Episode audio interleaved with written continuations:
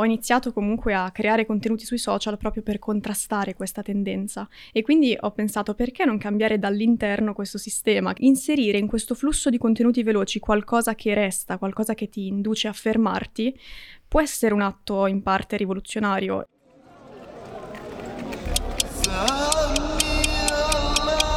Benvenuto nel Bazar Atomico, un podcast per imparare di tutto da chi ne sa più di tutti. Mistici, scienziati, imprenditori eroici, maghi, filosofi, esploratori e artisti. Uomini e donne straordinarie selezionate per la potenza e la follia dei loro progetti, indipendentemente dal numero di followers che hanno. Io sono Davide Francesco Sada, sono l'autore del bestseller La felicità fa i soldi e dal 2010 dirigo l'Accademia di formazione finanziaria Money Surfers. La mia vita è sempre sembrata un bazar. Ho provato di tutto. Sono stato un wannabe rockstar, un giornalista, un regista e persino un rampante marketing manager. E nonostante mi sia sempre impegnato a fondo, i risultati che ottenevo erano sempre scarsissimi. Caduto in depressione, iniziai a divorare libri di self-help, un sacco di fuffa. Ma poi poi un giorno in uno di questi lessi una frase di Jim Rohn, frase che cambiò la mia vita per sempre. Non siamo altro che la media delle cinque persone che frequentiamo più spesso. Fu come un'esplosione atomica.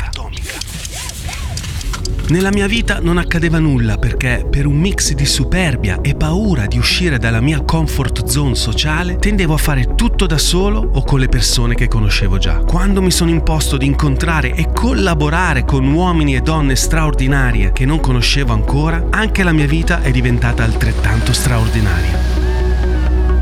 Per questo ho creato il Bazar Atomico, un pretesto per poter continuare a conoscere persone sempre più ispiranti e grazie alla tecnologia condividere i loro insegnamenti con il resto del mondo. Buone deflagrazioni.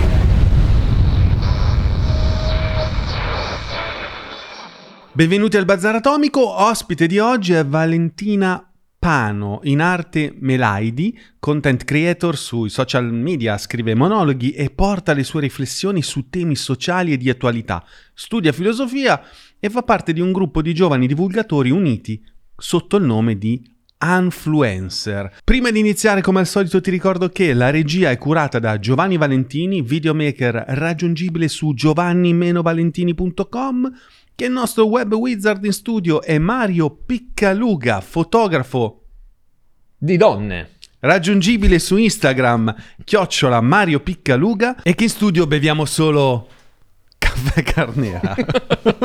Mi raccomando, se vuoi supportare questo podcast, clicca segui su Spotify, votaci con 5 stelle e poi magari iscriviti anche su YouTube cliccando la campanellina, ma adesso goditi lo show.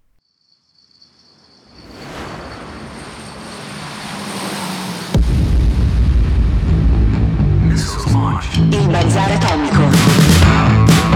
Ciao Valentina. Ciao. Benvenuta. Come ti devo chiamare, Valentina o con il tuo nome d'arte Melaidi? No, possiamo anche tenere Valentina. Sicura? Sì, sì, sì. Non è troppo intimo, non ci conosciamo bene ancora, quindi non vorrei causare un incidente diplomatico. Valentina, allora, eh, tu sei qua perché i tuoi video sono leggermente spettacolari e sono ipnotici.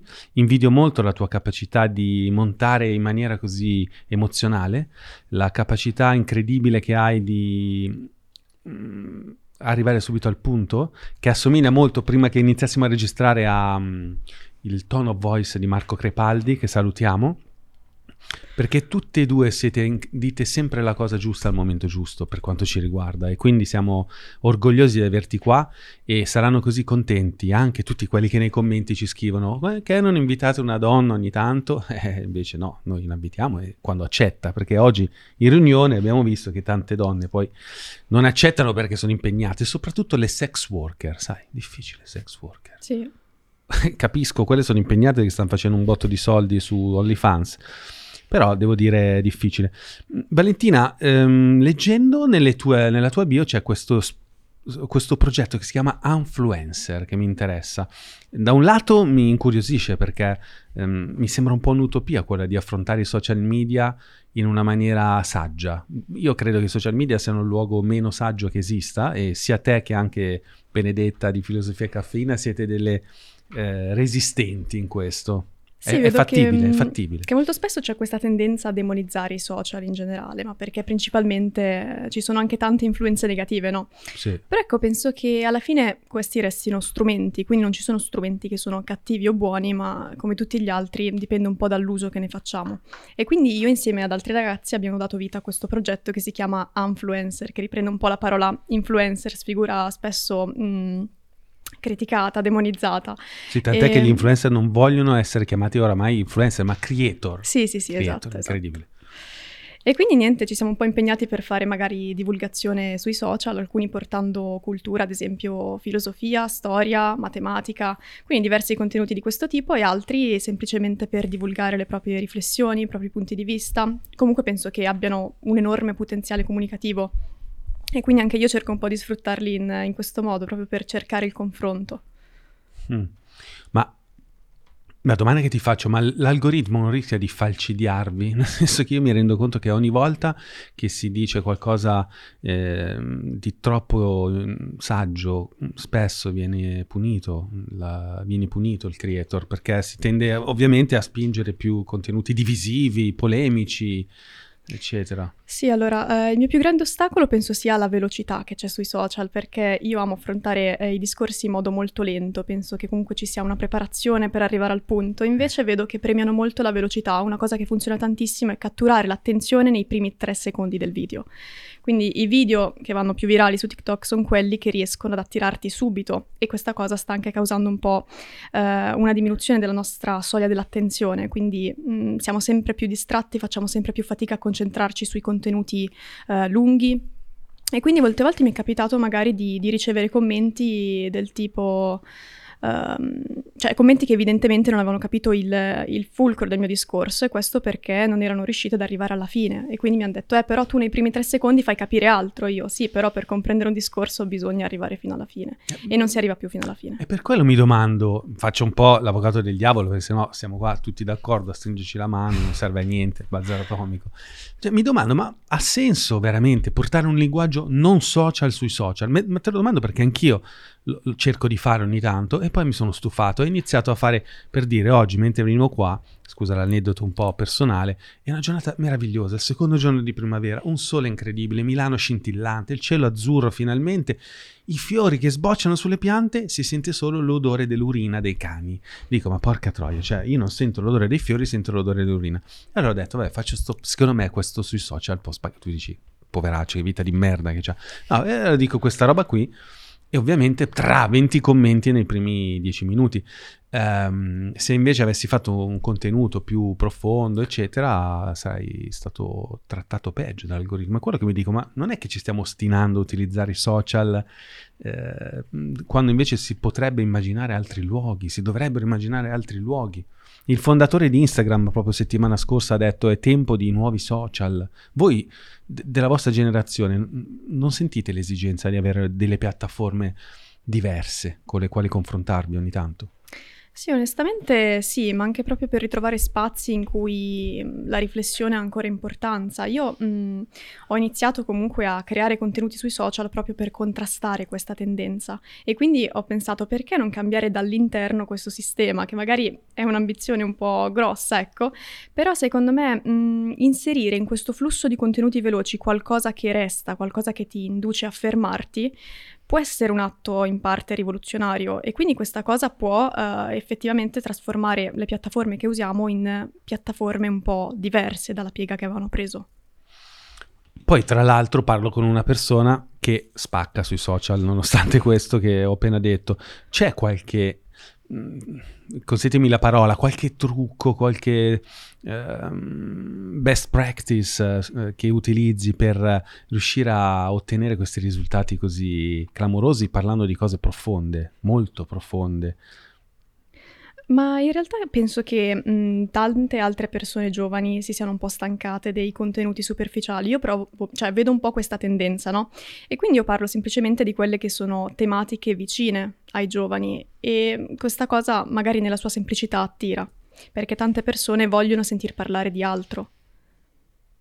Mm, ok, quindi è totalmente spontanea. Cioè tu non hai... Dai, avrai un... Avrai capito anche... Quanto tempo è che fai i video? Più di un anno e mezzo. Eh, ah, caspita, comunque è poco. E in questo lasso di tempo hai imparato delle cose? Hai imparato a fare dei video utilizzando determinati mh, strumenti che possono farlo funzionare meglio, anche eh, strutture di costruzione dello storytelling Eh, o del allora, montaggio, che ne so, o Sì. della musica, non lo so. Sicuramente ehm, per far arrivare determinati contenuti a più persone ho utilizzato in alcuni miei video la regola dei tre secondi, però a lungo andare penso che questa cosa distrugga anche un po' la tua modalità comunicativa e quindi ho iniziato a, a distanziarmi un po' da questa cosa ed essere più libera anche in questo. Vedo che tanti creator soffrono molto questa cosa e mm, i loro contenuti ormai sono basati sul, mm, sul tipo di reazione che possono su- suscitare negli altri e quindi perdono anche spontaneità.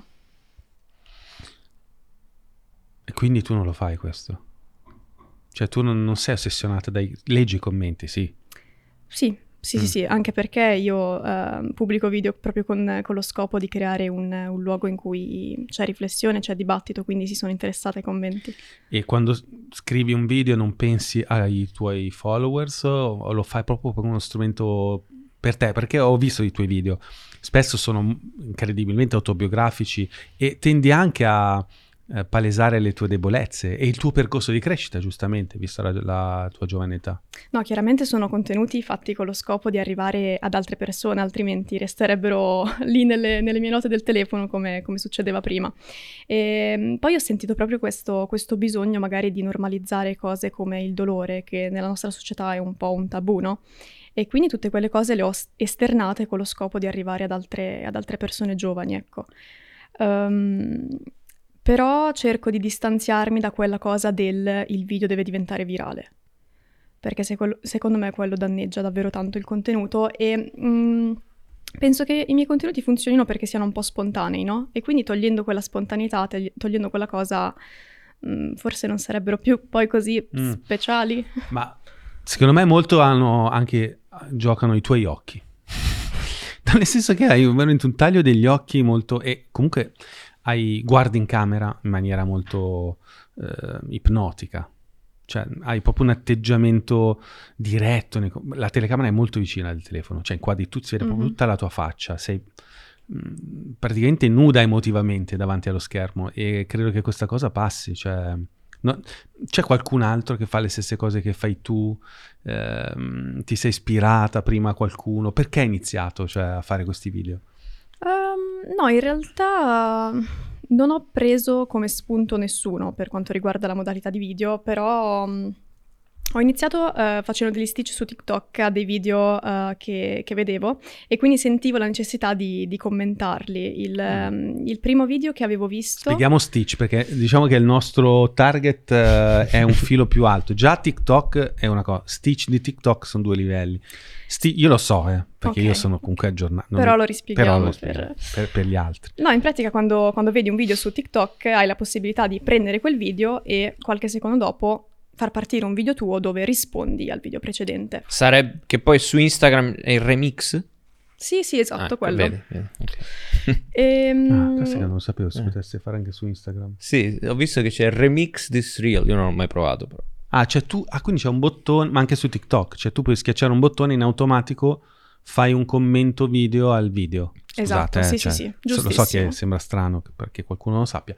Ah, e quindi sei partita così. Ah, Sì, esatto. quindi è super spontaneo, c'è proprio un'esigenza, la voglia di... Sì, e parlavo della spettacolarizzazione del dolore sui social, perché appunto c'era il video di, di una ragazza che ehm, citava un evento del, del suo passato e quindi, vabbè, è un, un evento abbastanza spiacevole che poi ho scoperto essere inventato, diceva il, il mio ex si è suicidato per colpa mia.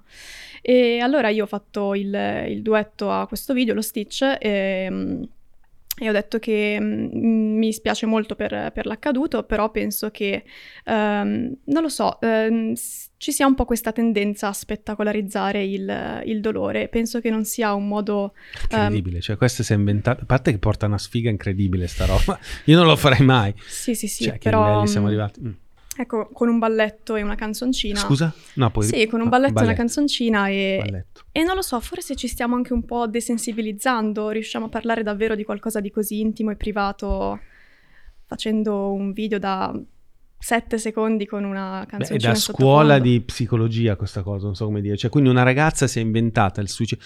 Che, ecco, ma lo ha fatto facendo capire che era qualcosa di, non so, di impostato, di sceneggiato, o proprio il messaggio era no, è vero, è la verità. Cioè, No, no, sembrava vero, Sembrava che tutti nei commenti ci avevano creduto e anche io poi invece ho scoperto non essere, non essere vero. È interessante perché è l'estensione di una tendenza che è mm, incorporata nei social media, cioè quella che la vita non è proprio quella che vediamo sui social, ma è una parte, neanche una parte, a volte è una parte oppure è una, una versione sotto steroidi della verità. E però quali steroidi sono tanti, cioè dire siamo arrivati veramente a un livello incredibile. Cioè. Sì, poi tra l'altro penso che ognuno possa esternare il proprio dolore come meglio crede, anche attraverso i social, perché il dolore è qualcosa di personale. Però ecco, l'ho, l'ho trovo- l'ho trovato poco condivisibile in quel caso, mi ha messo tristezza. Mm. E sei stata tacciata di moralismo? Cioè, vuol dire, perché di solito gente dice, ah, No, fatti i no, fatti in- tuoi, cioè lei può fare quello che vuole. No, in realtà no, ehm, anzi c'erano tante persone che, che concordavano e che hanno trovato altrettanto triste questa, questa cosa. Ho sentito un Stranamente. respiro. No, ma no, stavo pensando anche un po' al- all'intento con cui magari ti esponi, esponi il tuo dolore sui social, cioè in questo caso è proprio un, eh, un inventare una storia per avere visibilità, Mm. cioè a tutti i costi, ecco, quindi è un movimento dell'ego che ha bisogno di un riscontro a tutti i costi. Invece nel caso tuo, che è molto interessante, eh, è proprio una, eh, una sorta di anche usare il pubblico in fondo anche per specchiarsi, per comprendersi meglio, Sì. come autoanalisi, no? Cioè, quindi io mm, porto le mie debolezze nel campo, nel campo pubblico, e cavoli, questa cosa qua anche energeticamente è un movimento forte, no? Che immagino possa anche in te muovere qualcosa all'origine. Sì, sicuramente. Io ho iniziato a, a condividere un po' le, le mie emozioni attraverso i monologhi che, che scrivevo, quindi inizialmente non, non mi aspettavo che alcune persone potessero comprendere le mie emozioni esattamente come le vivevo io. E invece ho visto che ehm, tanti ragazzi mi dicevano di provare esattamente lo stesso e quindi questo penso sia uno degli aspetti positivi dei social, no? Tu magari pensi di essere solo in qualcosa, poi magari c'è qualcuno dall'altra parte d'Italia o del mondo che... Cavolo, prova il tuo stesso pensiero, la tua stessa emozione, allora dici non sono poi così solo, Eh, quel pensiero l'ha, l'ha vissuto anche qualcun altro. E quindi non, non demonizzo assolutamente la, la condivisione delle emozioni sui social, però penso che ci siano modi e modi per, per farlo. Ma eh, ti posso chiedere una cosa anche a privata, io il no? conduttore, eh. Sì, sì. No, una cosa che, perché tu sei veramente estremamente precisa anche nell'esporre, Sì. no? Eh, a tratti sembri quasi fredda, ma stiamo parlando invece di, co- cioè, eh, di cose calde, no? Cioè di, eh, della tua interiorità. Mm, nell'esporre la tua interiorità sui social, hai mai vissuto dei momenti anche struggenti? Cioè il fatto di portarlo fuori, non so, magari in base a dei commenti o il fatto banalmente di fare quel video lì che ti ha portato ad un processo di sofferenza barra trasformazione? Oppure comunque riesci a mantenere anche un distacco nel ok, questo comunque sia il palcoscenico, sul palcoscenico io sono eh, schermata. No, comunque inevitabilmente io eh, la noto molto questa, questa separazione tra la vita vera e poi il palcoscenico che è i social, quindi penso di metterci veramente una piccolissima percentuale di quella che poi è l'emozione che vivo nella vita di tutti i giorni. Quindi lì condivido emozioni consapevole del fatto che siano esposte ad un pubblico più ampio e sono sempre mh, cosciente di, di questa cosa. Quali sono i dolori più ricorrenti oggi? Tra le persone che ti seguono o tra le persone che segui tu? Eh, la sensazione di, di solitudine è mm, molto evidente in tante, tante persone giovani e c'è anche tanto la Comunque, stavo tendenza... Se uno si sente solo giovane a 20 anni ha voglia, quando arrivi a 50-45 sono cazzi tuoi. No, te lo dico scusa perché è incredibile. Cioè, io adesso sono molto più solo di quando avevo 20 anni, nel senso che le relazioni che ho sono inferiori, ma caspita, sentirsi solo alla vostra età, cioè come si fa? Cioè, perché non, non- cosa succede? Che problemi ci cioè, come si fa? I social. I social, esatto. Sì, è vero, spiegami, paradossalmente perché è interessante questo. siamo molto più connessi a livello social, ma molto più soli poi quando siamo nelle nostre stanze, eh, quando siamo nella nostra vita quotidiana. E tanti, tanti ragazzi mi dicono anche di mh, avere amicizie un po' effimere, no? Quindi per paura della solitudine tu ti chiudi nel, nel gruppetto di, pseudo amici e poi da lì non, non ti schiodi più, non vai a cercare altro, non vai a cercare chi ti somiglia perché hai paura che mentre vai a cercare altra gente sei solo, fa proprio paura l'idea di essere soli, quindi si preferisce magari avere qualcuno accanto per raccontarsi di non esserlo quando in realtà, nella realtà dei fatti lo si è. Ma con accanto intendi virtualmente? No, no, Ah. eh, intendo anche proprio fisicamente. Mm, tante persone che mi raccontano di avere gruppi di amici che- con cui però non parlano di nulla. Mm. Eh, ad esempio non si sentono liberi di poter parlare della propria interiorità. E, e quelli si possono effe- definire effettivamente amici. Beh, Allora, noi- io sono un maschio dell'Interland milanese. Tu non sei dell'Inter, tu sei dell'Interland Baresotto, a quanto capito. Però sei, sei in mezzo tra Milano. Però tu, mh, cioè, vivi un'altra epoca. Però io da ragazzo, abitando in un ambiente di quel tipo, eh, perché poi ho conosciuto altri ragazzi di altri quartieri ed erano molto più evoluti. Cioè, tra maschi non ci si parlava tanto della- delle questioni interiori, eravamo molto grezzi e rozzi. E magari le ragazze di più. E questa cosa, mh, mh, come dire, mi sembra anche un po' normale. Non so se i giovani hanno il coraggio di esporsi, perché le vulnerabilità per i giovani ehm, vanno ancora capite, scoperte. Cioè sei in una fase di, di scoperta, di modifica, di evoluzione, non è ancora chiara la tua identità. Ed è più difficile, secondo me, parlare di se stessi quando si è giovani, ehm, anche perché si è meno sicuri di se stessi e, meno, e più vulnerabili anche alle critiche degli altri, alla- cioè, al giudizio degli altri, no? Poi quando cresci, tendenzialmente, se hai fatto un percorso, te ne strafotti. Anzi, se hai fatto un bel percorso, le tue vulnerabilità diventano addirittura le tue ricchezze se le riesci a sublimare diventano quasi eh, uno strumento incredibile per essere autentico, vero, te, unico. Quindi non lo so, c'è questa...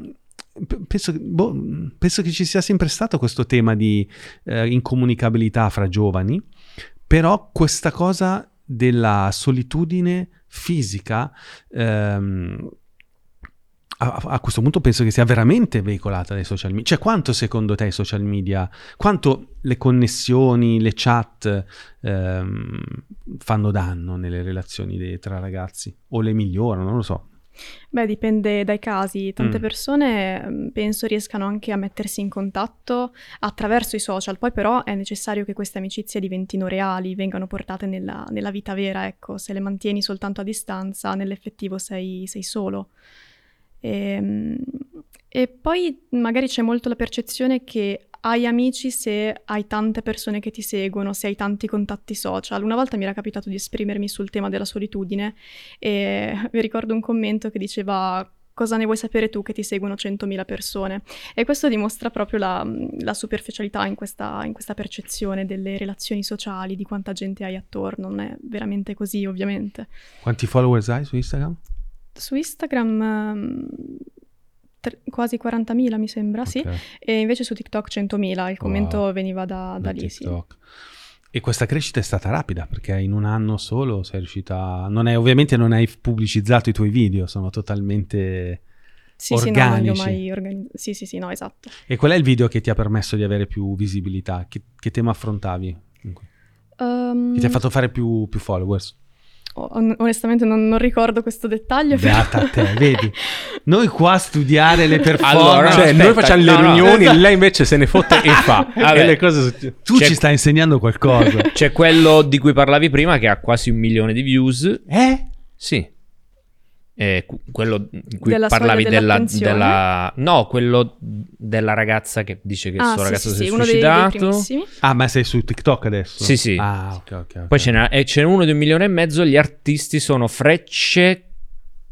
Sono frecce che squarciano quel velo di finzione al quale siamo immersi. In che senso? E ci ricordano quanto la perfezione sia ripugnante e irreale. Finiva così. È nuovo questo? Ehm, No. no. l'ho scritto un po' di tempo fa, Ah. era sul significato che ha per me l'arte, gli artisti, quindi anche eh, la filosofia, la letteratura. Non lo so. ehm, Tra l'altro è il video con tuo più views, ma in cui non ci sei tu nella thumbnail. Eh, Interessante capirai. questa cosa. Eh beh, perché in tutti gli altri... eh. Eh, no, sì, è un tema ricorrente quello dell'arte per me, del- degli artisti. Eh, lo riprendevo anche in un altro monologo che avevo scritto, eh, in cui dicevo che mh, eh, tutti vogliono comunque omologarsi, sentirsi parte di qualcosa, poi però ciò che attira l'attenzione è sempre il, il diverso, l'elemento che spicca nella massa, no?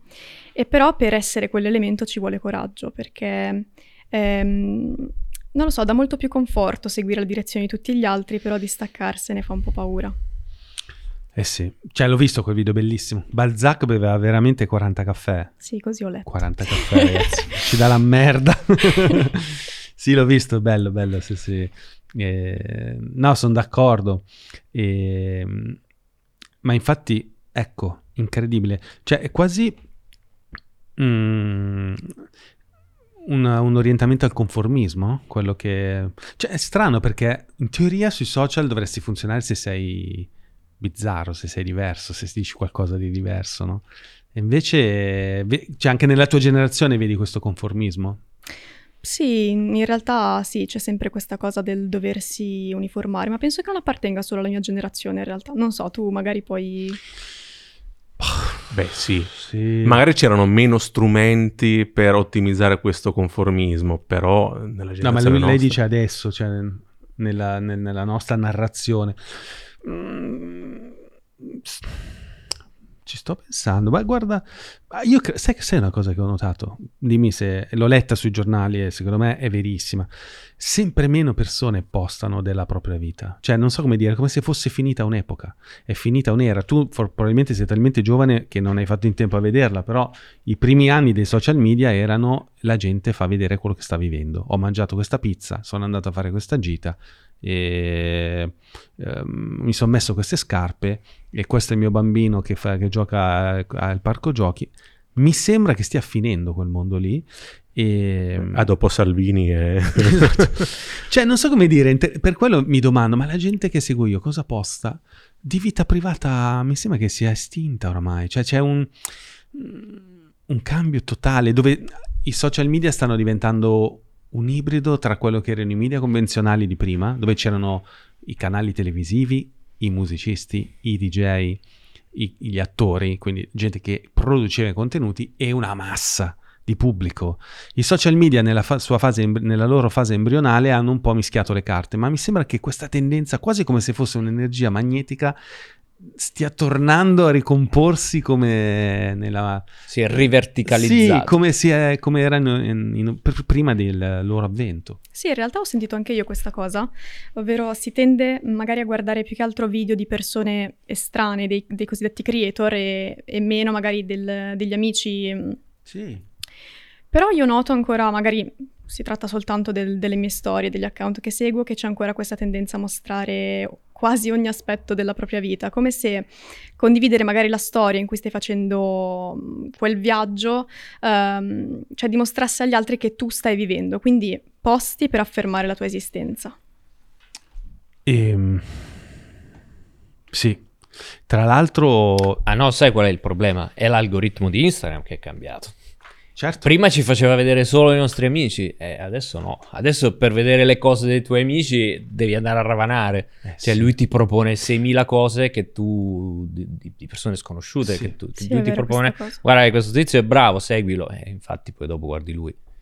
Poi io noto questa cosa, ognuno ha una percezione diversa delle tendenze sui social. Io l'altro giorno parlavo con un mio amico e dicevo, comunque mi sembra che, mh, non so, non so, stia un po' tramontando questa cosa dei filtri, dei, dei canoni estetici così raggiungibili. Lui mi dice, no, sinceramente io vedo che questa cosa è molto, cioè ancora prepotente come cosa. Oh sì sì, ha voglia, E, sempre mh, peggio. E forse io mh, parlando, mh, facendo discorsi in cui vado contro i filtri, contro questa cosa di una realtà patinata e irreale, attiro contenuti simili ai miei interessi e quindi la mia visione dei social e eh, di una determinata realtà si basa su quello che io vedo sullo schermo in base a quello che l'algoritmo mi propone. Però un'altra persona ha totalmente qualcos'altro. Echo Chamber si chiama questa Echo cosa? Chamber, Sì, sì. sì. E sì, allora sui filtri è uscito proprio, cos'è, tre giorni, una settimana fa, quel filtro incredibile di TikTok che sta creando dei problemi, perché t- ti rende talmente bella o bello che poi non, non hai più, è finita la tua autostima nei tuoi confronti. Addirittura ho beccato una tipa che cerca di simulare, fallendo, col trucco, perché sai su TikTok vanno di moda quelle che si truccano,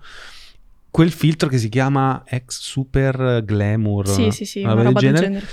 che è stato fatto grazie all'intelligenza artificiale. Io credo magari me lo confermi. Anzi, me lo confermi sicuramente, però sarei curioso di sapere il punto di vista di una, di una donna su questo, di una donna giovane, che il boom che c'è della chirurgia estetica femminile delle giovani sia dovuto, secondo me, in massima parte da due cose. Primo, questi, perché comunque io lo vedo quando mi faccio un video selfie per lavoro, minchia se vedo quando vedo le occhiaie, quando vedo gli anni che passano, mi deprimo. E in più, appunto, io non metto filtri, però immagino una, una uno che mette un filtro, poi lo leva e dice, ma io sono, so- so- sono so schifo qua. No, subito, la prima cosa che fanno appena mettono giù il telefono chiamano il chirurgo plastico. Incredibile. Sì, infatti era, questo era un video che stavo preparando e è un tema che mi interessa tantissimo perché si è visto proprio l'aumento de- degli interventi chirurgici, no? Quindi tu mh, vedi la tua immagine che è sullo schermo in un certo modo, poi nella realtà ti sembra quasi che non sia all'altezza, no? E, e quindi la cambi sulla base di quello che magari c'è nel filtro. Poi, mh, scrollando i contenuti su TikTok, mi era, avevo visto un video, non ricordo di, di chi, eh, però c'era questo- questa persona che diceva porterei eh, questo filtro al, chir- al- al chirurgo. Quindi, non lo so, è, è un po'... l'ho trovato così. Creepy. Sì, sì, sì, sì. Creepy. Beh, è l'ultima modella che ho fotografato, proprio il caso da manuale di questo. Una ragazza di 20 anni che io l'ho vista le foto di un anno fa in cui era ancora naturale, cioè bellissima ragazza, ma eh, lei, cioè evidentemente non le bastava quello. Perché quando l'ho fotografata si è messa una quantità di trucco che sembrava un filtro di Instagram e si è dovuta rifare le labbra, non so perché. Beh, si sposa Cioè- con quello che dicevamo prima sull'omologazione, perché se c'è una cosa che va ad asfaltare totalmente questa tendenza è, eh, l'unicità delle persone, no? Perché se tutti assomigliamo a quel filtro lì, diventiamo tutti dei cloni, cazzo. No. Esatto, si vedono Cioè- volti sempre più, più simili, no? Io quando usavo i social, quando ero più piccola, utilizzavo i filtri e mh, notavo che comunque il rapporto con il mio corpo stava un po' cambiando, perché io vedevo tutte, tutte queste labbra gonfie, questi nasini alla francese e io ho il naso aquilino, no? Mi dicono che sembra un po' Dante. E quindi ho iniziato a percepirlo in malo modo, a vergognarmene. E quindi anche io ho fatto un pensierino sulla chirurgia estetica. E poi ho pensato, io lo farei effettivamente per me stessa oppure per cercare di essere simile a qualcosa che piace? E la risposta tende un po' più verso la seconda. E tra l'altro, ehm, chissà, a noi uomini piacciono queste donne tutte uguali, perché a me fanno No. impressione, No. cioè nel senso sarebbe interessante sicuramente la tua voce, ma anche tante voci maschili che dicessero questo, cioè io lo posso dire candidamente. Ehm, non, non seguo le app di dating, però le ho provate, le vedo, cioè per lavoro sempre, sempre mio cugino. Cioè quando scorri eh, 12 eh, eh, ragazze, sono tutte uguali, con le stesse labbra, le stesse sopracciglia, l'effetto è mm, una vale l'altra, cioè non so come dire. no? Sì, sì, ma non solo, cioè eh, sulla chirurgia al viso spesso non è che omologa verso la bellezza, om- cioè pe- è peggiorativo. È Cioè, peggiorativo. comunque sia gli zigomi, le labbra rifatte, spesso le noti tanto ma in negativo. Perché si va a finire nella Uncanny Valley, la Esatto. zona del perturbante, che era il problema dei primi film eh, in CGI delle facce umane. Non riesci a rappresentare bene le microespressioni e quindi tu guardi queste facce e dici, oddio, ma, ma è terrificante. Queste- questi interventi tendono a bloccare le espressioni facciali, quindi perdiamo di umanità. Cioè una persona così non, non- cioè, ti fa strano. Uncanny, cioè una parola che poi è difficile tradurre in italiano. È non espressivo forse. Sì, eh, cioè, in realtà ti fa. Eh, uncanny vuol dire proprio una roba che tu la vedi e dici, oddio, cos'è? Cioè, non so Mm, tradurlo. ok. In effetti, è perturbante, direi che. forse. Sì, e poi l'accesso alla chirurgia è diventato sempre molto più, più semplice, no? In Italia costa di più, all'estero meno, quindi tante persone vanno fuori dall'Italia per farlo. Non lo so, c'è un, ass- un accesso molto più semplificato e... mm, Non lo so, cambiare parti del corpo non dovrebbe essere semplice come cambiare vestiti, magari, ecco. Dovrebbe esserci un po' più consapevolezza. Poi non sono assolutamente contro la chirurgia, però è importante, secondo me, riflettere su, su quello che sta succedendo. Mm. E eh, il nuovo video che stai scrivendo di cosa parla? Di questo quindi? Sì, sì, questo è uno dei temi che avevo in mente. Quanti video fai tu? Fai pochi video, vero? Cioè rispetto alla media? Sì, sì, sì. Una- per scelta. Sì, esatto, un po' per preservare la, la qualità del, del contenuto. Eh, io prima mh, postavo video molto libera- liberamente senza avere un, un pubblico e mh, da quando ho percepito che più persone mi seguivano, ho iniziato anche un po' a, ad avere questa sorta di angoscia del ma devo pubblicare perché c'è qualcuno che mi segue e mi sono smontata subito questa, questo pensiero perché è qualcosa che, come dicevo prima, mi toglie davvero tanta spontaneità. E c'è questa tendenza al, al postare in modo compulsivo, ma perché ehm, funziona così, no? C'è tutto un flusso di contenuti veloci, tu per esistere, per affermarti come creator, devi pubblicare per entrare a far parte di quel flusso. Però a risentirne è la qualità, quindi tu privilegi magari eh, la, la quantità e perdi un po' di qualità. Quindi per scelta ho deciso di postare meno contenuti, però mi ci impegno, magari c'è anche uno studio dietro e, e cerco di farne meno, ma che mi soddisfino, no? Quindi non è un piano editoriale, tu dici io da qui a fine mese posto questo, questo, questo. Sei, sei No, non ispirata da qualcosa e quindi di getto ti viene da, da creare un video? Sì, sì, sì, non ho un piano editoriale, tutto molto, molto disordinato, non so se sia giusto, però è quello che mi viene più, più spontaneo e magari sento la necessità di affrontare de- determinate tematiche perché vedo che in quel momento interessano, potrebbero aiutare qualcuno. Uh, poi prima parlavamo della viralità dei video. Ecco, io in quel caso cerco di... Mh, cioè, percepisco uh, da quando un video diventa virale che quell'argomento interessa, no? E che magari potrei anche approfondirlo e quindi affrontare ulteriori aspetti. E quindi lo vedo anche un po' come un feedback. Penso questa cosa interessa, questa cosa è attuale. Chiaro, quindi mh, mm, qu- quanto ci metti a scrivere un testo di quelli che poi diventano protagonisti dei tuoi video? Uh, dipende perché quando scrivo monologhi spesso ci metto molto meno perché li scrivo davvero impulsivamente e riporto semplicemente su un foglio quello che provo. Invece magari quando devo mh, fare un video più di stampo divulgativo uh, consulto sempre un sacco di fonti per evitare di mandare in giro fake news o cose sbagliate e quindi sto molto attenta su questa cosa e mi ci vuole più tempo. Oh, vedo che usi delle coperture fighissime. Quanto tempo ci metti a scegliere le coperture e che tipo di ispirazione hai per crearle? Cioè, che mh, hai dei riferimenti? Perché hanno uno stile proprio i tuoi video. Queste, queste coperture video sono molto, molto, molto emozionali e molto, mi sembrano scelte molto Intendi meticolosamente. L'editing, quindi tutte le immagini nel video? Esatto. Ok. Sì, sì. Um, sì, ho scoperto che mi piace molto editare perché è un nuovo modo di, di comunicare, quindi tu al, al, linguaggio ci aggiungi anche la parte visiva e attraverso le immagini comunichi qualcosa, quindi chiaramente questo richiede ancora più, più ore, anche di ricerca, però sì, mi sto appassionando anche un po' a questo, la parte di montaggio. E cosa, dove li prendi questi clip? Um, ci sono dei siti che mettono a disposizione dei, dei video gratuiti, quindi li prendo da lì. Ah. Ma questa è un'attività che tu fai, tra virgolette, nel tempo libero, perché tu adesso sei studente, giusto? Uh, sì, sono studentessa e poi diciamo che il mio hobby è pubblicare i video sui social e sì, da un po' di tempo è diventato anche un lavoro, però non sulla mia pagina, ma magari faccio, faccio video divulgativi per testate giornalistiche oppure uh, per altre pagine, ecco, sono un po' una nomade, quindi così. E, mm, quindi da, cosa studi tu? Filosofia. Filosofia. A che anno sei? Secondo. Ah, caspita, da poco. Sì, sì, sì da pochissimo. E, ehm, e quindi, cioè, come te le immagini? Cioè, potrebbe diventare una tua... Pro- e lo, lo è già diventata però fini, finisci l'università, perché di solito i creator come te poi diventano famosi e poi smettono di... di, di no, no, no. Eh, no, l'università in realtà è una mia passione. A me piace la filosofia e quindi mi ci sono iscritta anche all'università, però studiare mi piace, infatti mi piacerebbe anche mm, iniziare a studiare psicologia e sociologia in modo più approfondito.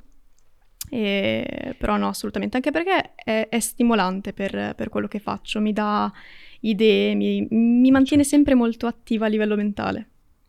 E mh, ti seguono più uomini o più donne? Più uomini. Eh, senza che tu debba mostrarti più di tanto nelle tue parti, diciamo, più femminili, no? E questo non ti, non ti turba, cioè non te lo domandi come, come sia possibile. eh, non lo so, la figura dell'uomo è molto stereotipata, cioè penso che gli uomini possano essere interessati anche... no, ma questa è una domanda grazie, che, mi fanno, che mi fanno spesso, del tipo, ma eh, scusa, tu hai follower ma non ti scopri? E io sì. e no, gli uomini sono anche interessati, ho scoperto, a, a, contenuti un po' più riflessivi, a dibattere, quindi sì, assolutamente. Beh, Non l'ho ah- trovato strano. diciamo che l'estetica in realtà è un qualcosa, anche quella femminile, è qualcosa di più profondo, quindi magari comunque sia incide l'estetica femminile che tu hai, ma non nel senso stereotipato, ma in un senso proprio più di anche di tocco, di gentilezza, di delicatezza. Mm, Beh sì, questo non lo so, potrebbe, potrebbe essere. Poi alcuni video non, ehm, sono semplicemente immagini, quindi io non ci sono nemmeno. E cosa rispondi a chi magari potrebbe dire questa ragazza è giovane, perché mi fa la morale? Cioè, non ha ancora iniziato a vivere, cioè, nel senso, ehm, c'è qualcuno che ti fa questi commenti?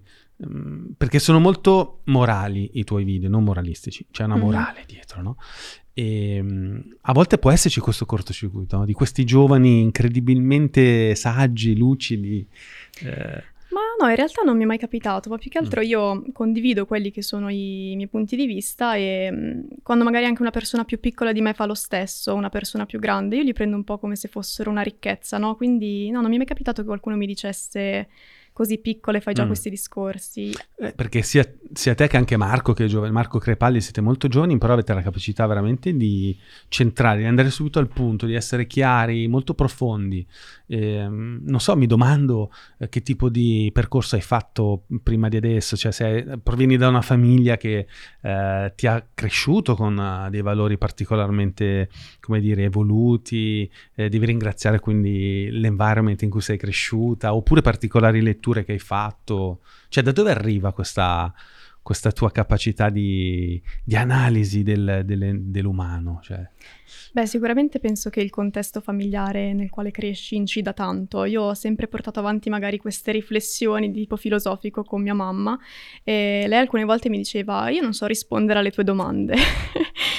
e, mm, e niente, quindi mm, ho cercato un po' di trovare le risposte osservando la realtà. Io ero molto, molto curiosa e mm, anche un po' tendente alla tristezza.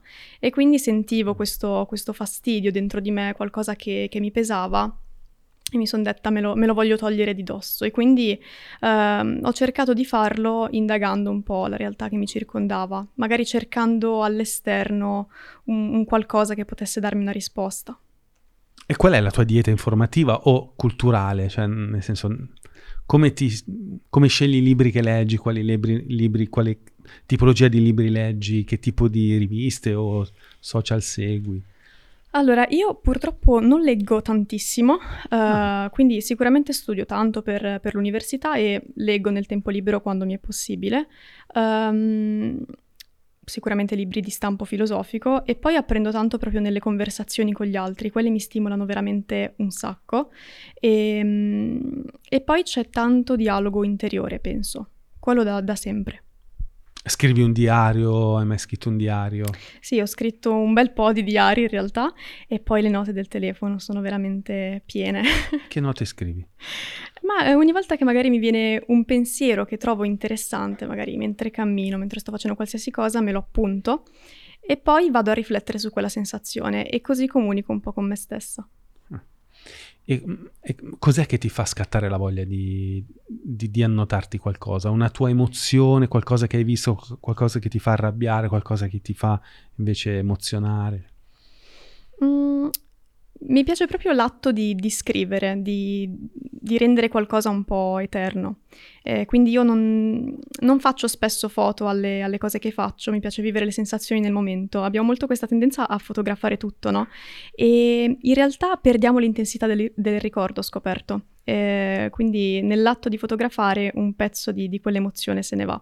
E quindi magari io lo rielaboro dopo sotto forma di, scrittura, quindi ehm, creo un testo sulla base di, di quell'emozione. Ma quante ore usi il cellulare tu al giorno? Più o meno?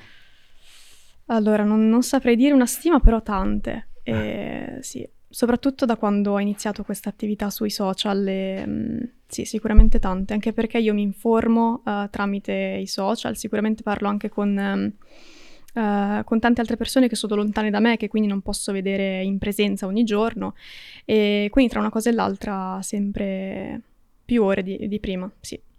E rimani aggiornata i... usi i giornali anche o ti informi solo dai social?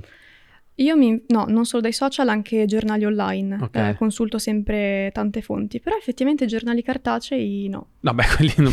Ah no, pensavo intendessi quello quello. non Esistono ancora? No, no, quelli non me Ah, neanche voi, ok, perfetto. No, nel senso, no. no Con la piace- pipa e le Io li- pantofole. Io li adoro. Quando vado al bar e c'è il giornale, la prima cosa che faccio la leggo perché è una sensazione me- meravigliosa di toccare le notizie, vederle. Poi non so, mi dà una sensazione di relax, cioè il cartaceo mi rilassa, il digitale invece mi stressa Sì, incredibilmente. beh, quello lì è anche molto legato ai ricordi, no? No, no, cioè, Sì. a parte gli scherzi, Sì. cioè io ho proprio eh, in memoria anche, anche eh, il suono del giornale a di mio padre, cioè... Sì, ma so. poi lo associo proprio a un momento di, di- di- di- di relax, cioè mh, la lettura del giornale è un lusso, cazzo. Infatti, secondo me, una volta si dividevano le classi sociali tra chi aveva il tempo di leggere il giornale e chi no. Chi faceva un lavoro che gli permetteva di leggere e chi no. E la lettura del giornale, tut- allora io, tutte le persone di un certo livello importanti, alla mattina leggono i giornali, cioè de- i giornalisti ovviamente, ma anche gli altri, cioè tutte le persone che vogliono rimanere aggiornati, da sempre legge- si compravano la, la pila di giornali, no? Effettivamente eh, è una cosa che è morta questa, non c'è più, c'è- è stata sostituita dalla, diciamo, dalla- dallo zapping. Zapping è una parola che forse non si usa più. Chiedi a lei. Esatto. No, no, si usa Si ancora. usa ancora. Lo zapping virtuale, che non è più, eh, sarà più un touching eh, virtuale dei, dei giornali. No, perché vedo che comunque tendi a eh, affrontare tematiche anche di attualità, no? Sì, sì, sì. Quindi No, però non trovo mh, troppo esaustivi i post di informazione sui social, anche da parte delle testate giornalistiche. Sono molto iperveloci, ma forse anche loro si stanno adattando a quella che è la soglia dell'attenzione dell'utente medio. E, mh, e quindi preferisco andare direttamente sulle testate giornalistiche online e leggermi l'articolo completo. Ehm, cosa ne pensi di questi ragazzi che hanno l'altro ieri appunto eh, questo movimento ultima generazione, visto che sono tuoi coetanei che hanno imbrattato Palazzo Vecchio di Firenze adducendo appunto questa azione a un atto simbolico di, pro- di protesta contro il eh, surriscaldamento climatico, insomma la questione climate. Sì, ormai sono sempre più ricorrenti, infatti anche tempo fa mi ero espressa a riguardo e io empaticamente riesco a cogliere la paura di questi ragazzi, ehm, perché ci si trova davanti ad un futuro che è veramente sempre più incerto e catastrofico.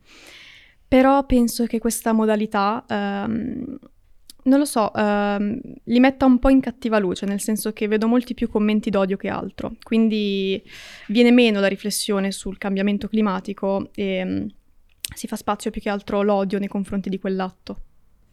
Sì, infatti mi domando perché lo facciano, lo continuano a fare, perché non, non- a nessuno li segue. Cioè, almeno tu hai contezza di qualcuno che li supporta sui social. Io non ho mai visto qualcuno che dice, ah sì, continuiamo così, distruggiamo tutto, imbrattiamo... Boh. Eh no, ogni tanto vedo qualcuno che li sostiene, mi capita di Eh. vedere anche mm, pensieri opposti al mio in questo caso. Eh, però ecco, per la maggior parte penso che siano di più commenti d'odio, ecco.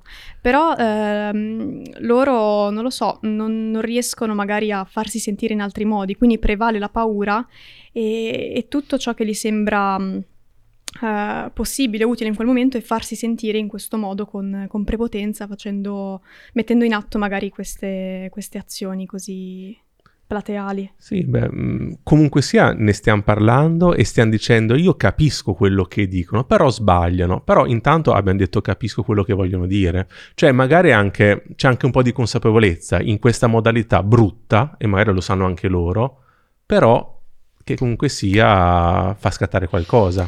Sì, il punto è che loro vogliono arrivare ai, ai governi.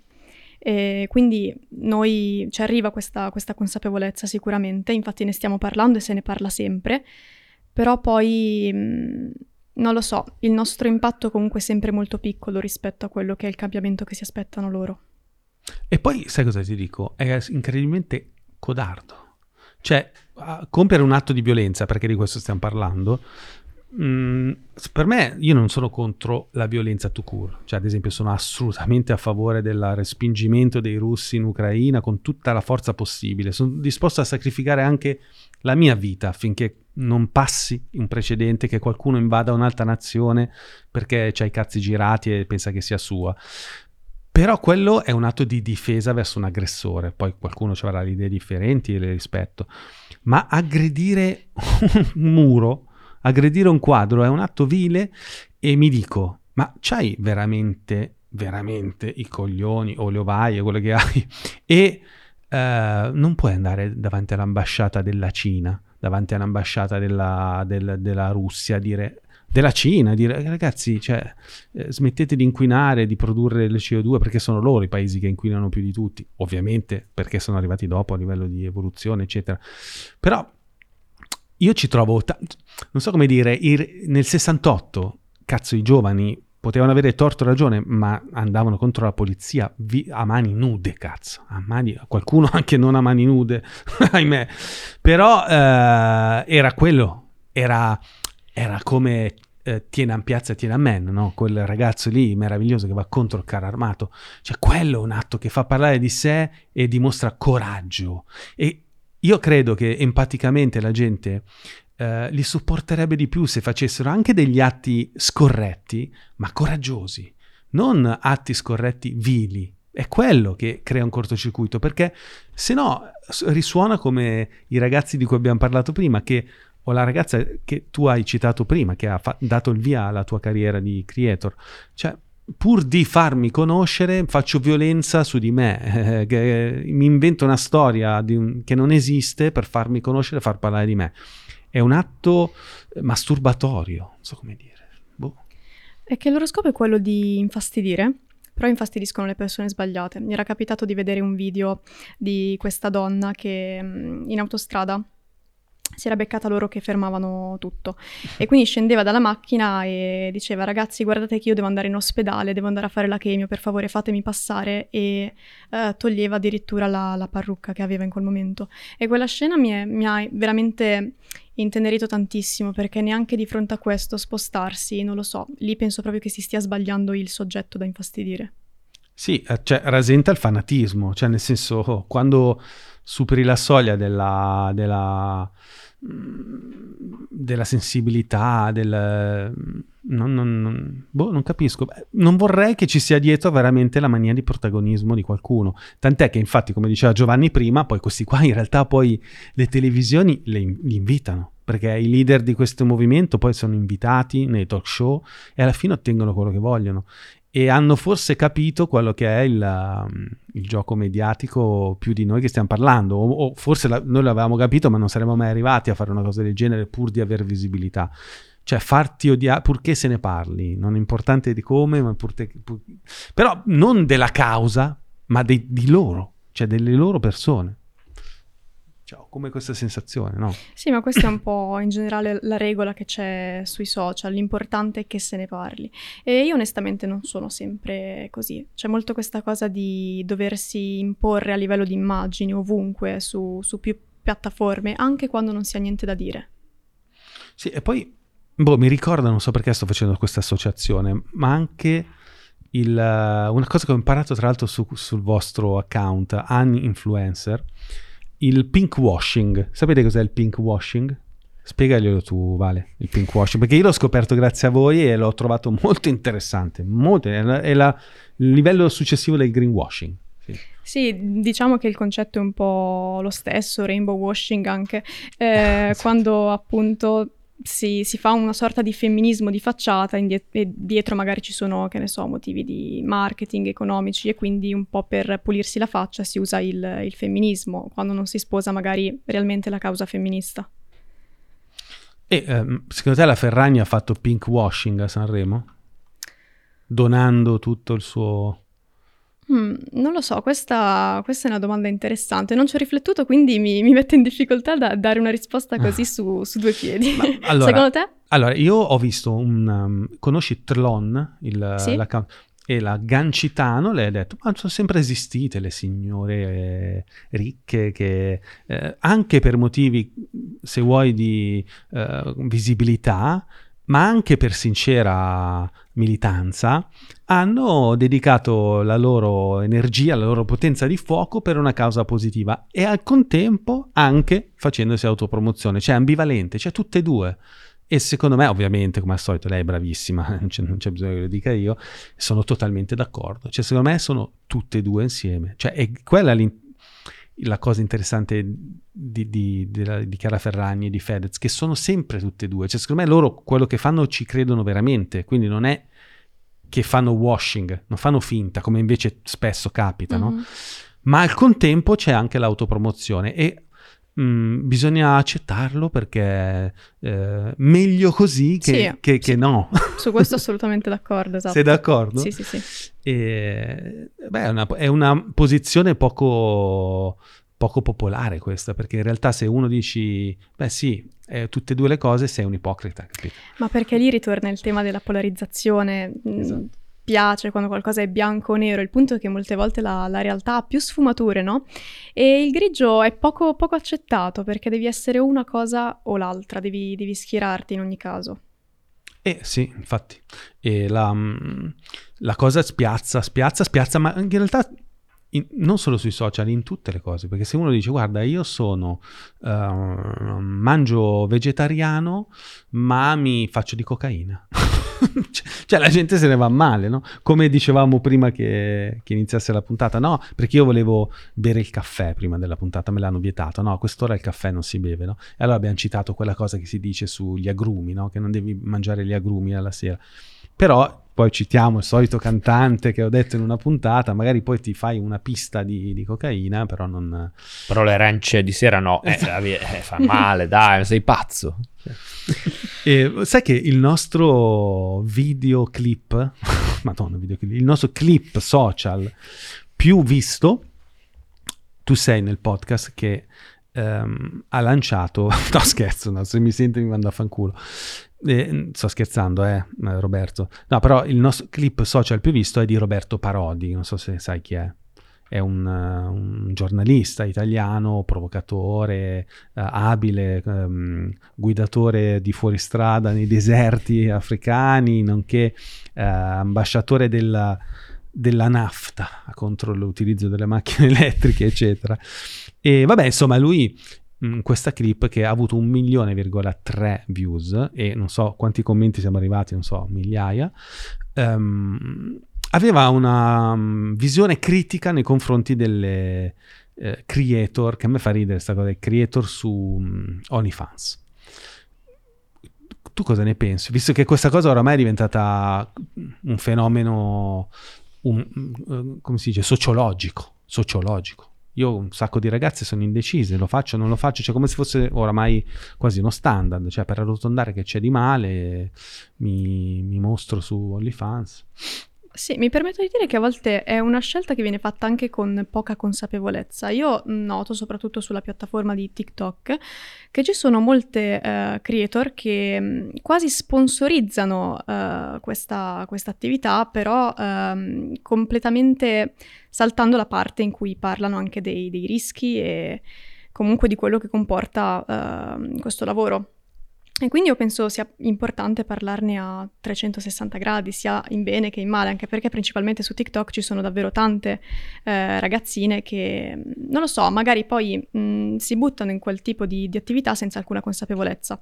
Quindi penso che... mh, non, non demonizzo neanche in questo caso la- l'attività, penso però che serva anche in, in questa circostanza consapevolezza perché non, non è poi neanche così semplice iniziare a guadagnare con questa piattaforma e si sono molto diffusi questi, questi corsi su come guadagnare su OnlyFans, come creare contenuti.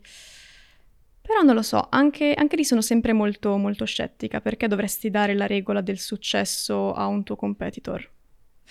ah beh sì, certo, certo. sì, sì. Ma quindi quali potrebbero essere secondo te le conseguenze psicologiche di un ragazzo e una ragazza, un uomo, una donna, o anche una via di mezzo fluida eh, di partecipare a, a questo social media?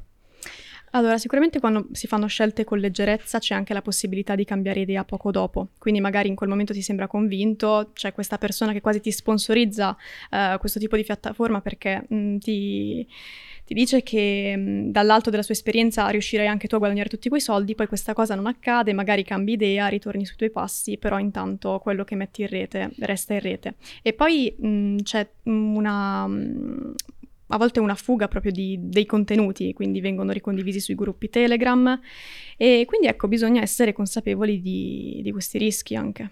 E nel rapporto con i tuoi followers, cioè che dinamiche psicologiche credi possano nascere? Perché un conto è uh, avere dei followers di un account dove racconti le tue, tuoi, le tue emozioni, le tue, le, tue, le tue, parti della tua vita, ma un conto se ti esponi e guadagni e vendi una merce che è appunto fotografie, video, dirette, eccetera, uh, che hanno uno sfondo erotico, cioè sì, quella poi comunque resta una, una, scelta personale nel momento in cui il tuo corpo ehm, diventa contenuto e quindi merce di scambio mh, con i soldi, quella è una scelta che può essere condivisibile o meno, però mh, sta sempre nella libertà della persona iniziare questo tipo di attività, che sta diventando un'attività come un'altra. E, mh, poi chiaramente, come dicevo, può essere condivisibile o meno. Vedo tante donne che sono quasi inorridite da questo, da questo nuovo lavoro e demonizzano tantissimo questa attività, magari anche insultando pesantemente le altre donne. Questo penso sia sempre sbagliato, cioè questa valanga d'odio per quanto riguarda le scelte altrui.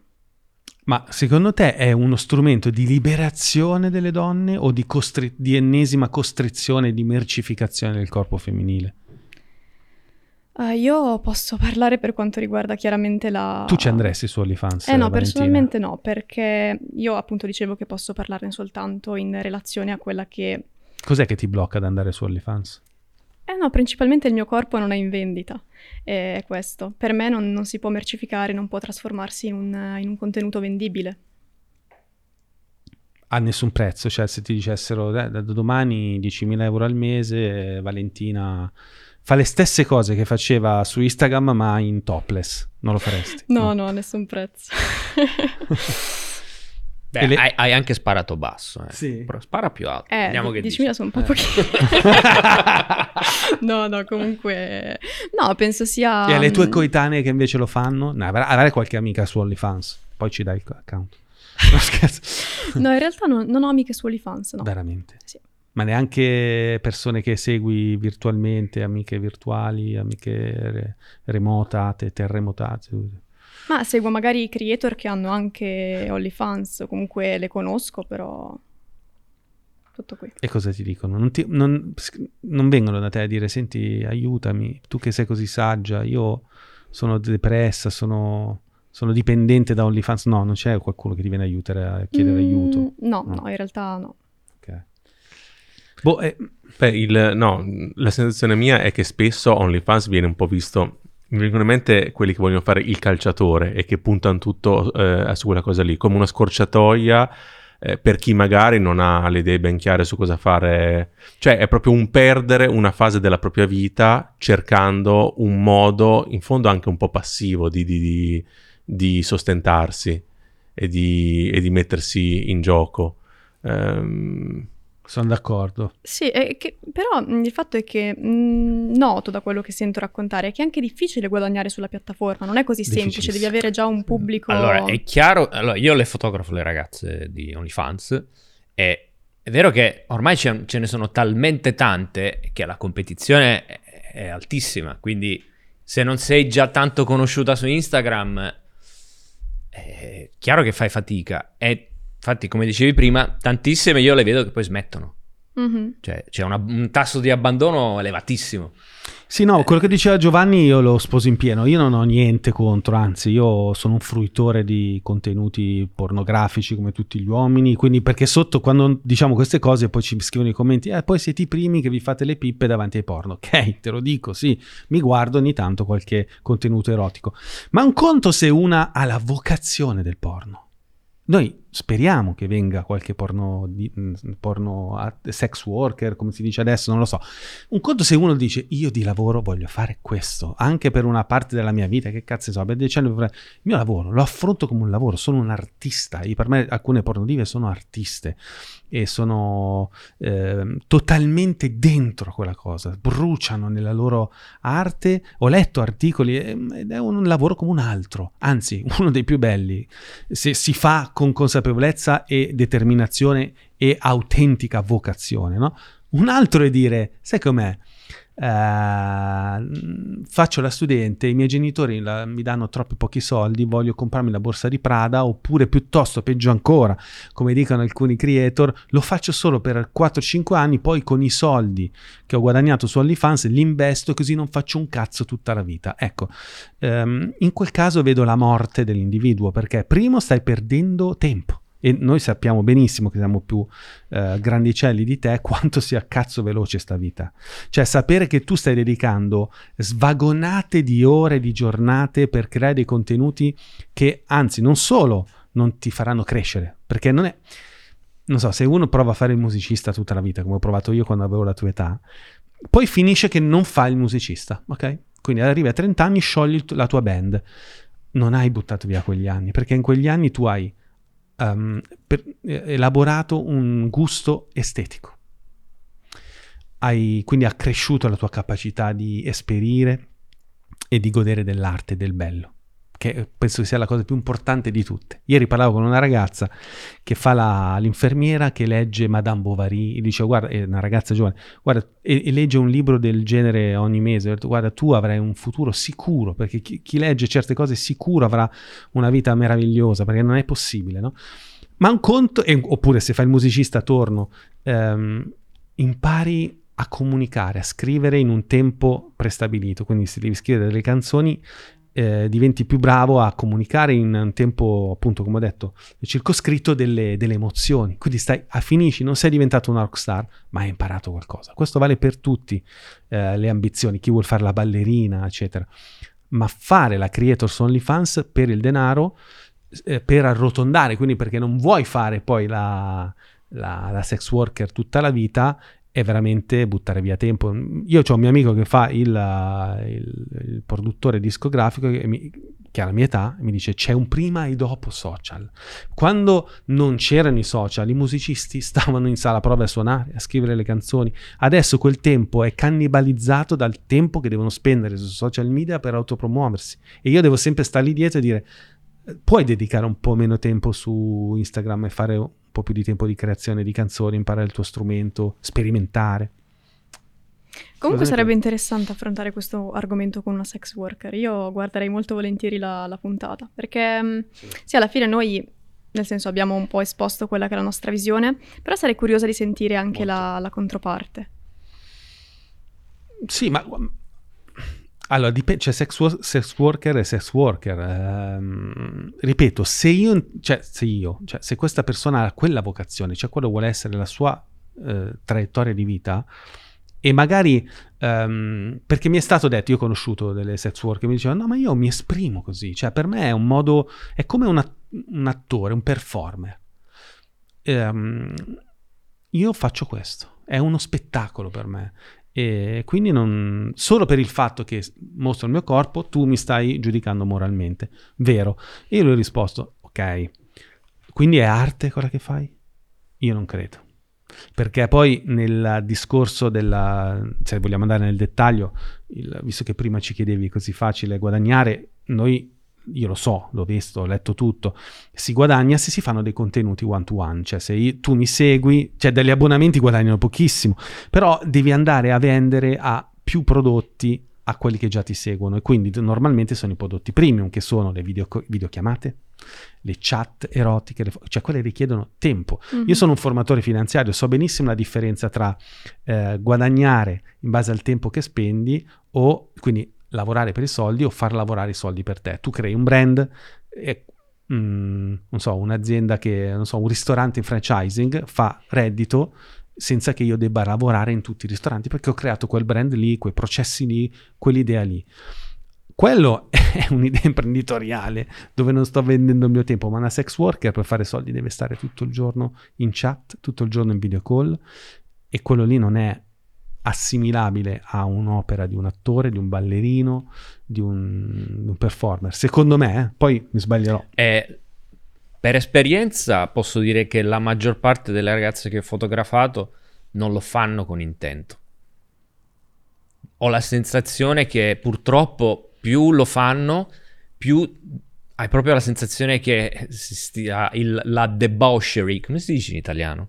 la debosciaggine si stia impadronendo di loro. Mm-mm. Sì, è che Eh, questo... Purtroppo è, è una constatazione che devo fare. Questo nei videocorso su come spaccare su OnlyFans non, non c'è e, e quindi non so, si è abbagliati magari dalla semplicità del, del guadagno e poi non è poi così tanto semplice. Ah, questo tra l'altro è un livello successivo, perché poi giustamente, questo non ci avevo pensato, che c'è un marketing che va a creare il bisogno e il falso mito di, di guadagno e quindi incentiva le ragazze a farlo. È incredibile. In effetti è un second market che, al quale non avevo pensato, che può essere veramente eh, incentivante per le ragazze, perché magari si immaginano che poi tutto è più semplice. E magari poi iniziano e, e magari sono costrette ad andare sempre più, perché lo so, l'ho viste le interviste, eh, per, guadagn- per guadagnare tanto devi spingere l'asticella sempre più in là. Quindi ci sono ragazzi eterosessuali che diventano omosessuali per guadagnare, cioè diventano virtualmente Oppure alle omosessuali. ragazze arrivano richieste stranissime, tipo di fare video in cui schiacciano scarafaggi o crostacei. Cioè, quella cosa tu la puoi fare solo per soldi. Non, non ci credo che tu la fai per passione, una cosa del genere.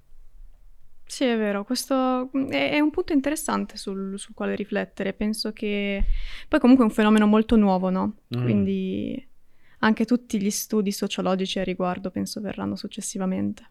Sì, tocca dei nervi incredibili, scoperti, interessanti, non se ne parla abbastanza in questi termini, secondo me. Cioè se ne parla solo legati al fatto, eh, ma è una cosa... Liberatoria Esatto. per la donna. Eh. Cioè, quello è il tema. Mm, È bellissimo, è affascinante. Forse è uno dei temi più affascinanti del nostro Allora, è vero che, cioè, immaginiamo quelle che erano le sex worker di prima. Se adesso quelle le portiamo su OnlyFans, tu le hai liberate, perché non hanno più il pappone, stanno a casa, fanno... Cioè, un conto era rispetto a quello che dovevano fare prima. Però se tu hai de- democratizzato talmente, a tal punto che hai fatto credere che tutte le donne devono diventare sex- possono diventare sex worker, non lo so se, se sul piatto della bilancia è aumentato la libertà o no. Sì, ma anche Eh. qui c'è molto la tendenza a vedere le cose bianche o nere, poi non guardi tutta la criticità che, che c'è dietro. Mm. Sì, no, viene, stavo pensando, perché stavo pensando che ci sono anche tanti, ehm, cioè tanti artisti che magari eh, ti direbbero, beh, per ess- perché hanno magari un secondo lavoro, no? Cioè magari una persona, non so, fa la fotografa. E per non andare a fare le foto di matrimoni o per eh, essere più libera e più appunto ehm, come dire autonoma e in grado di, di fare solo le fotografie che le piacciono a lei, quindi girare il mondo, eccetera, però arrotonda con OnlyFans. In quel caso, cam- so come dire, in quel caso lo capirei. Direi, beh, cazzo ci sta. Cioè, se è una fase della tua vita in cui tu, cioè, per, es- per esempio, io, eh, voglio dire, da ragazzo all'università vendevo, sono vecchio, eh, vendevo i floppy disk dell'Amiga eh, piratati. eh, Chissà se lo sanno, lo sai, lo sapete cos'è l'amiga? È un computer che... Beh, anche i floppy disk. anche poi tutto. I floppy disk sono quelli dell'icona salva. Dici, papà, ma che cos'è questo coso? Perché salva c'è questo disegno qui?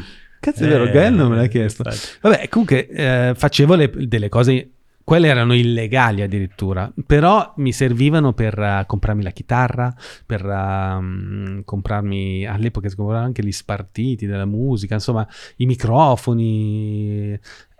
C'era tutto, era funzionale ad un altro progetto embrionale che non mi dava ancora da, da vivere.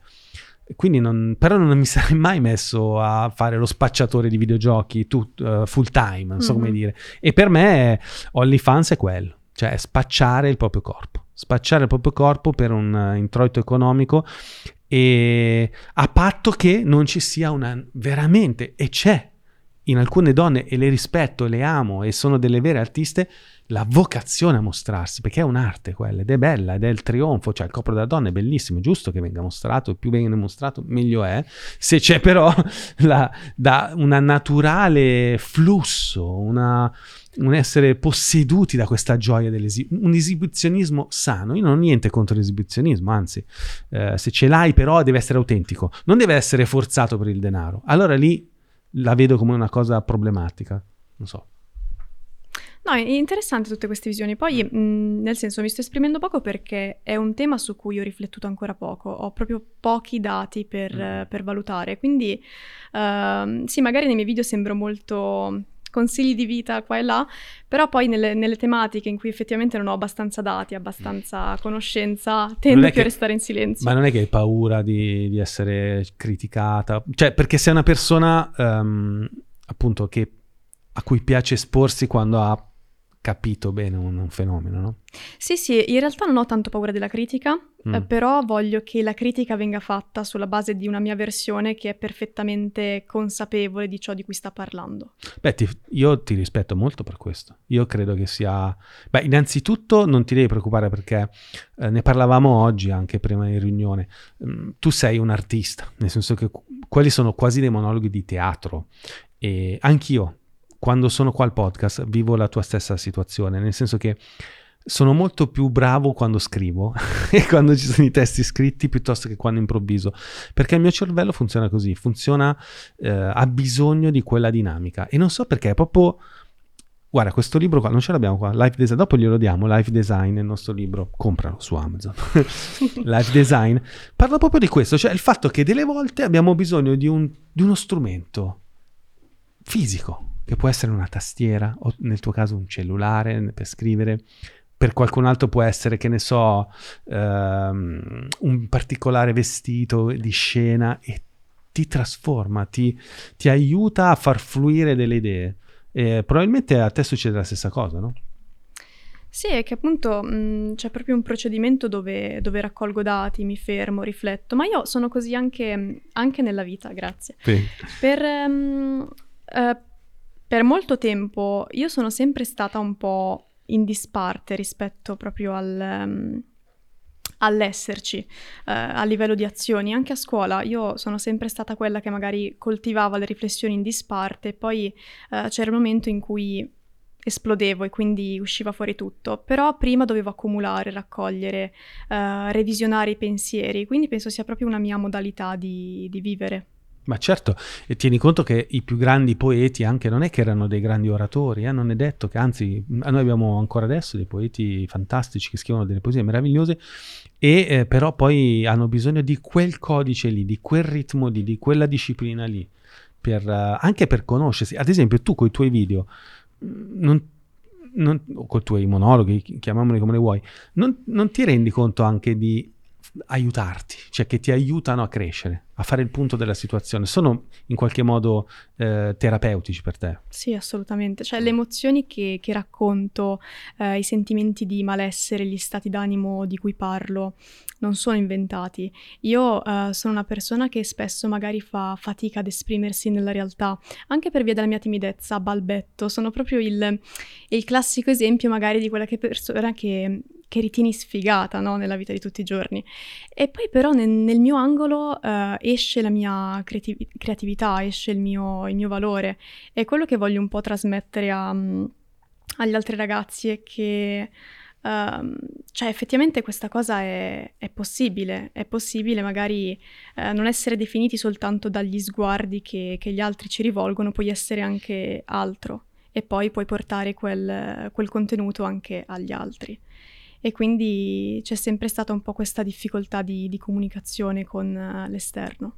Beh, bellissimo, perché la tua storia è una storia di successo che se la sapesse Mark Zuckerberg ti chiamerebbe a casa sua, perché stiamo parlando di una persona che utilizza i social media per eh, migliorarsi e fa del bene anche alle persone che eh, fruiscono dei co- propri contenuti. Ma io sono curioso, quanto eri preoccupata di venire a questo podcast? Dimmi la verità.